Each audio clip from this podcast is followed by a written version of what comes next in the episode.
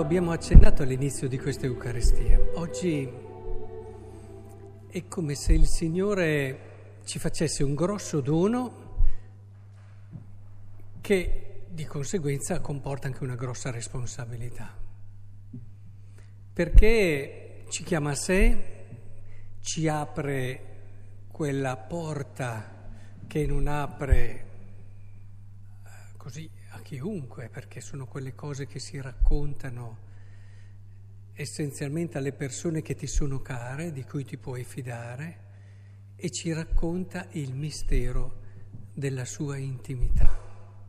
È chiaro che nel caso di Dio il non chiunque è legato più alla libertà dell'altro che alla sua volontà e desiderio.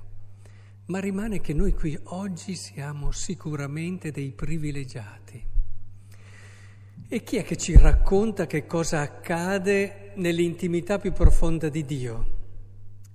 Solo una persona che lo può aver visto, cioè lo Spirito Santo, che abbiamo appena ricordato domenica scorsa. E lui, colui che racconta e ci racconta ogni giorno, anche nel nostro cuore, dal di dentro, ci rende capaci di capire quello che avviene nell'intimità profonda di Dio.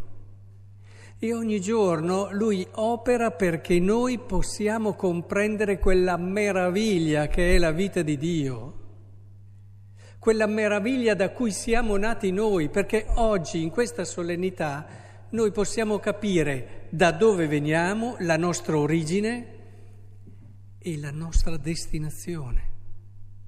Per questo è così importante. Non è semplicemente che Dio che ci apre il suo cuore ci fa una cosa bella, eh? emozionale da un certo punto di vista, ci emoziona. Eh, no, no, no, quello che ci fa vedere ci parla di noi, ci parla del dove veniamo. Noi veniamo da lì. Noi veniamo da quella storia, come ci racconta lo Spirito Santo, che se lo ascoltate lo racconta ad ognuno di noi, da quella storia dove Dio Padre è così preso dalla bellezza e dall'amore che ha per suo figlio, e così anche suo figlio che non ce la fa a non desiderare, eh, a non desiderare che questa bellezza si diffonda, che questa bellezza, che questo amore non sia generativo, non sia generativo. Perché l'amore è così, un po' in modo analogico, naturalmente lo vediamo in una coppia, quando due si amano, l'amore porta al desiderio di essere generativi, di avere qualcuno che in un qualche modo personalizza l'amore che tu stai vivendo con l'altro, lo rende lì, visibile, concreto, lo vedi in una persona che cresce, che è tuo figlio. E, e ogni volta che tu vedi il figlio, ecco che qualcosa ti parla anche dei genitori e di questo amore. E questo è quello che ci vuole dire oggi Dio, è quello che ci racconta lo Spirito. Tu, proprio tu, ognuno di noi, vieni da lì, vieni da quella esplosione d'amore, da quell'immenso amore che ha sentito il desiderio vivo e profondo di generare e la creazione è questa, eh, possiamo chiamarla sempre così, stiamo nell'ordine analogico quando si parla di questi misteri, di, questa, eh, di questo generato è più riferito al figlio nella Trinità, ma però prendetelo in modo, è questo uscire di Dio ad extra, è questo darti qualcosa di concreto. Pensatelo un po' come quando guardi il figlio. La creazione e quello che siamo noi, rendiamo in un qualche modo visibile questo amore. Ognuno di noi, per questo dico che è un dono immenso aprirci a questo mistero, ma è anche una grande responsabilità. Quando io penso che io con tutti i miei limiti, con tutte le mie difficoltà e fatiche, posso essere nel mondo qualcuno che parla di questo amore meraviglioso, qualcuno che fa capire questo amore meraviglioso, mi vengono le vertigini. Ma è giusto che sia così. È giusto che sia così. E E ognuno di noi, la creazione tutta, proprio perché è nata di lì, ti parla di questo amore. E lo Spirito Santo, oltre a raccontarcela, ci aiuta a riconoscerlo. Ci aiuta a riconoscere che l'altra persona ha sicuramente qualcosa che parla di Dio. È una persona che tutto fa di tutto per non parlarne, sembra, magari perché eh, persiste nel peccato, eh, però con lo Spirito Santo tu riesci a cercare quella scintilla, riesci a cercare quel qualcosa che anche quella persona ha. E se quella persona se ne accorge che tu stai cercando quello, inizia lì la sua redenzione.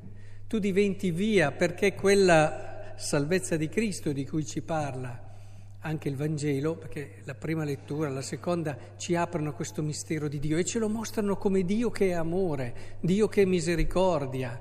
Dio stesso nella prima lettura parla di sé in questi termini e Gesù dice chiaramente, Dio ha tanto amato il mondo da dare il suo figlio unigenito perché chiunque crede in lui non si perde. Dio è questo, Dio è questo.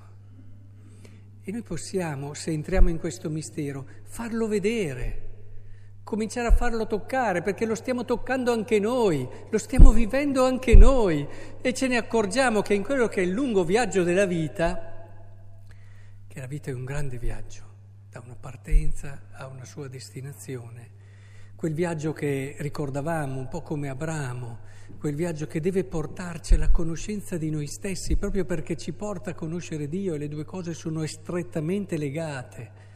Conosci Dio se conosci l'uomo, conosci l'uomo se conosci Dio.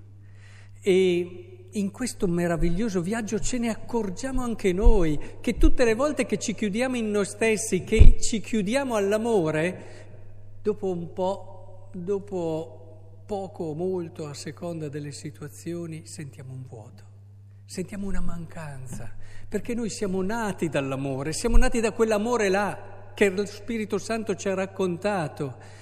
E, e, e, ce l'abbiamo dentro questo, ce lo abbiamo dentro, che vogliamo che non vogliamo. E tutte le volte che noi ci chiudiamo a Lui, ecco che si sente una nostalgia.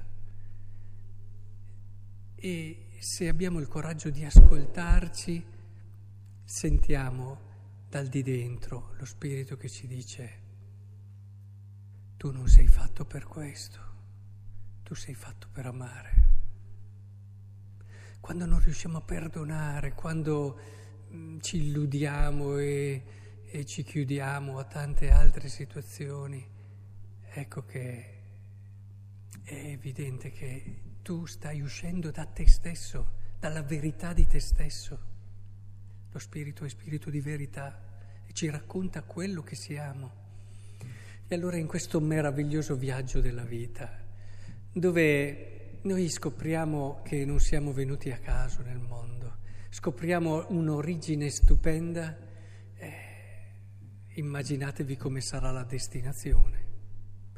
Il percorso della vita è proprio quello che ci permette di prepararci e di entrare in questa speranza ed in questa prospettiva. È che tanta gente, tanta gente purtroppo non lo sa. E allora butta via la vita. E, e, e non se ne rammarica neppure perché non lo sa, non lo sa, mangia della vita solo la buccia e va avanti tranquilla fino a un certo punto, ma tranquilla e non lo sa che sta fallendo la cosa più importante della sua esistenza. E quando saremo lì, a quella destinazione, che se abbiamo vissuto in questo modo non avremo dubbi che c'è e non avremo dubbi che sarà un immergersi di nuovo in quell'amore che ci ha rigenerato, allora ci sarà una, per, una parola, perché cesseranno tutte le parole, dice già Agostino, tutte le parole cesseranno. E ci accorgeremo che tutte le parole che abbiamo detto hanno solo, insomma, neanche sfiorato il mistero, sono state lì, hanno cercato di capire, ma allora tutte le parole taceranno e rimarrà la contemplazione guidata da un'unica parola, l'unica parola che nel tempo non sbiadisce, che non stanca, che non annoia, che se vivi davvero non diventa neanche abitudine e per l'eternità potremo davvero dire per sempre l'unica parola che è il nostro grazie.